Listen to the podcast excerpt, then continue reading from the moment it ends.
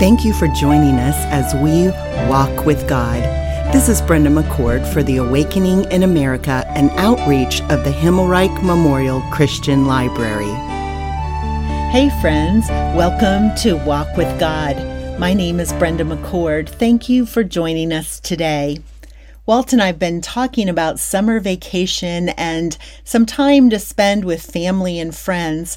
We know so many people canceled travel plans last summer due to COVID, and it seems like this summer a lot of us are just kind of itching to schedule some travel time, vacation time, just to see those people that we didn't get to see in the last year or so. And it's always great to spend some time together, but but truth be told, sometimes extended family interactions can be um, let's just call them complex. And that is what we're going to see today in the story that will unfold. And remember last week, Boaz and Ruth were at the threshing floor, and Boaz told Ruth that there was a kinsman redeemer, a relative who was closer than he. And he told Ruth that he would care for the matter. Even when Ruth got home that early that next morning, we read in Ruth 3:18, Naomi told Ruth, "Be patient, my daughter. The man won't rest until he has settled things today." So let's pick up the story because there's an important family business meeting at the city gate.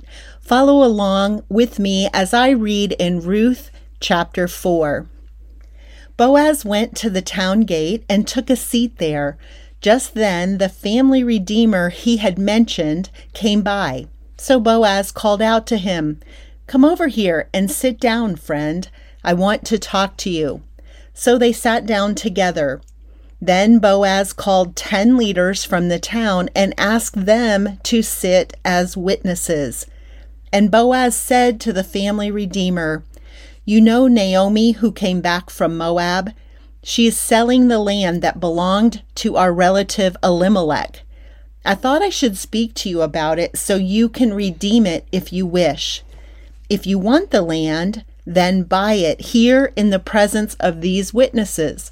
But if you don't want it, let me know right away, because I am next in line to redeem it after you. The man replied, All right, I'll redeem it. Well, let's unpack this meeting at the city gate with a series of questions. And we do this because good Bible study methods demand that we dig deeper into the text. So let's ask some questions. Number one, how does Boaz address this near relative? And this is instructive. He addresses him as friend, yet they are very close relatives. Um, this reminds me of a, a favorite breakfast spot in our t- town growing up was Edgewood Dairy, and there was a table of men and I just imagine going in there and seeing my brother at the table. I would never say, hey, friend. I would say something about our relationship. Hey, Bill. Hey, brother. Um, and then I would sit down and have fellowship with him.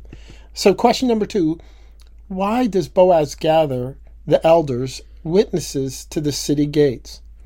And this is really an interesting aspect of what will happen today. Their conversation goes from personal to a community issue. And, and witnesses are required to hear and to validate the transaction in order for it to be legal. Another question What does Boaz initially ask of this closer relative in verses 3 and 4? And he makes it very clear Do you want to buy Naomi's land? Mm-hmm. And then what is the near kinsman's response? Well, yes, I want the land and I'm ready, willing, and able to buy it. And that leads to our last question on this section. What does this tell us about the unnamed man?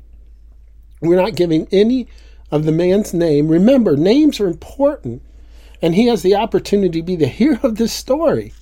And instead, his name isn't even recorded in scriptures. Um, and this whole section hinges on keeping Mahlon's name and land in his family. And this man is unwilling to act as the kinsman redeemer and fulfill his responsibilities. And even, you know, Walt, as you've posed these questions for us just over these first four verses, we can see that Boaz is a very skilled businessman. He knows to go to the city gate. He addresses this close redeemer relative and he calls the 10 elders. And so we now know that the closest family redeemer is willing to purchase the land from Naomi. Yeah. And this is a very important clue to this story. Very important. So let's continue reading in verses 5 and 6. Then Boaz told him, Of course, your purchase of the land from Naomi also will require that you marry Ruth, the Moabite widow. That way, she can have children who will carry on her husband's name and keep the land in the family. Then I can't redeem it, the family redeemer replied, because this might endanger my own estate. You redeem the land. I cannot do it. And of the business transaction, part one, oh yeah, yeah, I can purchase the land. I'm I'm willing to do that. I'm able to do it. However, you must marry Ruth, the Moabite widow. This this kinsman redeemer that should have married Ruth and raised up a son to Mahlon. Um, the Hebrew word here is Goel, and and this individual is tasked with marrying Ruth and raising up this child for Mahlon's legacy. And as we get to this point in the in the story, um, look at his response. I, I cannot redeem it. He says that twice, Brenda. Right. I cannot redeem it. And then he gives the reason lest it jeopardize mine own inheritance. Uh, and this is a lie. He he can redeem it, but he doesn't want to. He doesn't want to do this thing because it will make his own inheritance less. Right. And what this tells us is an unnamed man. And Walt, you've been telling us since chapter one that names are important. Who is he? Well, well, that's a good question because the text never gives his name. Um, he's a weasel. he only cares about the money. Yeah. And right. in order to fill the requirements of Scripture, there was going to be a cost to him personally. I mean, remember, he already should have been helping and caring for his relatives, Ruth and Naomi, over the past couple of months. Um, even as Naomi says in chapter 2, verse 20, May the Lord bless him, Boaz, Naomi toward her daughter in law. He has not withdrawn his kindness. And again, that's that word hesed, God's loyal, covenant keeping love. He has not withdrawn it to us as well as to your dead husband. The man is one of our closest relatives, one of our family redeemers. Uh, this unnamed man is not mentioned because he's not a Hesed kind of guy. He's not a covenant keeping, loyal man, but Boaz is. Um, I like to call him Weasel Boy because he's not stepping up to fulfill his honorable responsibilities as a godly man. Instead, he is doing what is right in his own eyes, childlike behavior, and the behavior of the book of Judges.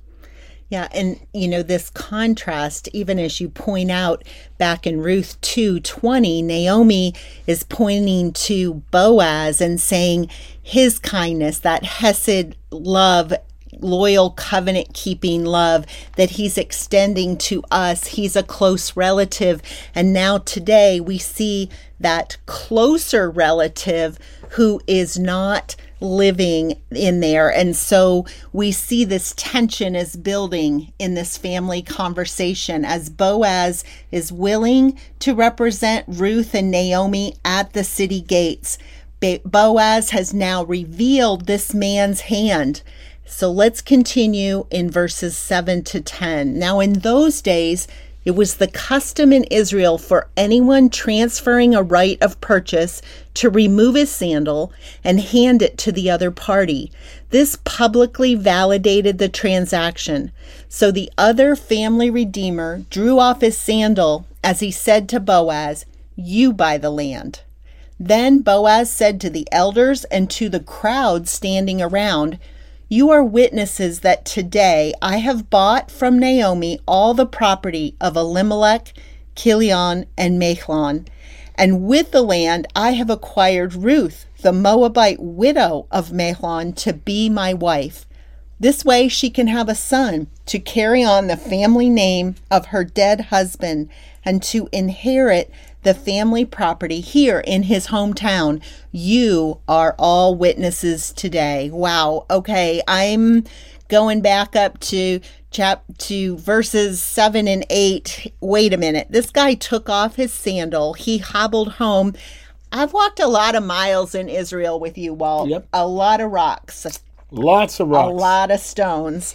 And I can't even imagine walking home without a sandal. Why is this custom of the removal of a san- sandal even mentioned? Why is it practiced? Well, it's practiced because as as this nearer relative walked home, people would ask him about the sandal, and his response would be to reveal that the land transaction had in fact taken place, and with that he had given his sandal to Boaz, which represents even that contraction that now you have the land and and this is known among the city.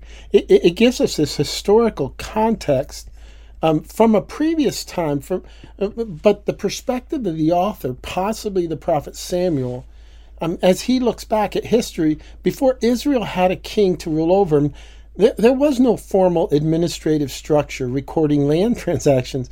So this is what Boaz is revealing with this near relative. And then I love this. Um, this section ends with um, uh, just a question What is Boaz's intention? And he makes it very clear. His desire is to fulfill his responsibility as the kinsman redeemer, not just to redeem the land, but to also raise up an heir to Mahlon's name. And we talked about, you know, last week how Boaz is that example of what we called character counts. There is a redeemer closer than me, he said to Ruth at the threshing floor. I will speak with him in the morning. Let's continue and read verses 11 and 12 in our passage. Then the elders and all the people standing in the gate replied, We are witnesses. May the Lord make this woman who is coming into your home like Rachel and Leah, from whom all the nation of Israel descended. May you prosper in Ephratah and be famous in Bethlehem. And may the Lord give you descendants by this young woman who will be like those of our ancestor Perez, the son of Tamar and Judah. And remember, when we were reading in, in Ruth chapter 2, when Boaz arrives on the scene, when a, a godly person arrives on the scene, blessings begin to flow. And, and this section, these two verses, um, are blessings called upon Ruth in verses 11 and 12, but also by extension to Naomi. And these blessings don't come from Boaz or an individual, they come from all the people and the elders, all their relatives. And they, they bless her and ask that she might build up the house of Israel like Rachel, Leah, and Tamar. And I, I love the significance of these three women that are named here. Remember, Rachel and Leah married Jacob, and they produced the 12 tribes of Israel. Rachel gave birth to Benjamin in Ephraim. This is where they're at. And he's the last son born of the 12 tribes. They're his relatives. The people that are hearing this story know this well. And then lastly, Tamar gives descendants of the line of Judah. It, it narrows down and focuses in on this line of Judah that's a kingly line and ultimately will yield the promised Messiah, Jesus these women are so significant to the history of Israel. Yes, we we consider Abraham, Isaac, and Jacob and we look at those, but these women played a key role and they are very significant and and even as we end these 12 verses for today's lesson we want to take some time right now and we want to consider our head to heart application for these verses. We've said last week and repeated again this week character counts. What is my reputation? What is your reputation? How do you build your reputation? You know, it's crucial. It is what people are looking at in your life. And at the end of these two men's lives, Boaz and the closer kinsman redeemer, you know, I don't know who had the larger estate, Was it Boaz? Was it this nearer relative? But what I do know is the blessing and the honor of being a godly man went to Boaz. Mm-hmm. It is Boaz whose name is in the book of Ruth. It is Boaz who is credited with being the kinsman redeemer and carrying on this family line. And so it brings me to my head to heart asking the Lord to show me new ways that I can walk in a way that brings kindness and generosity and care. The thought of the fruit of the Spirit love, joy, peace, patience, faithfulness, being reaching out, being aware of other people.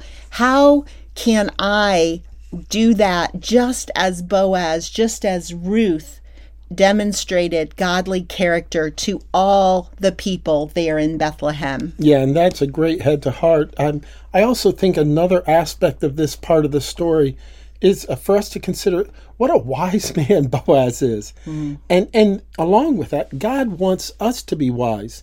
And often that involves our words um, because wisdom involves knowing what to say and when to say it.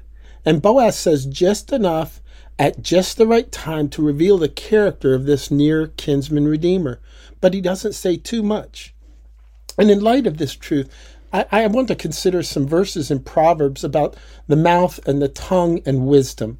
Uh, the first is Proverbs 10:31. The mouth of the godly person gives wise advice. And then Proverbs 13:3. Those who control their tongue will have a long life. You want a long life? Control your tongue. And then in Proverbs 15:2, the tongue of the wise man makes knowledge appealing. Um, are your words making knowledge and wisdom appealing? Finally, Proverbs 18:21, the tongue can bring death or life to those who love to talk, and they will reap the consequences of that tongue. And both Boaz and Ruth are examples to us both of character, of a reputation.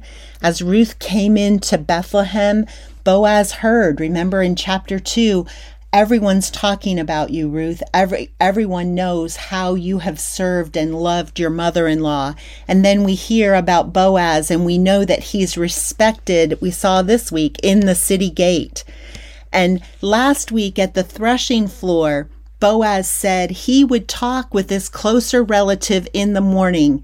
Boaz was true to his word. He yes, said he it. Was. He said it and he did it. He did it.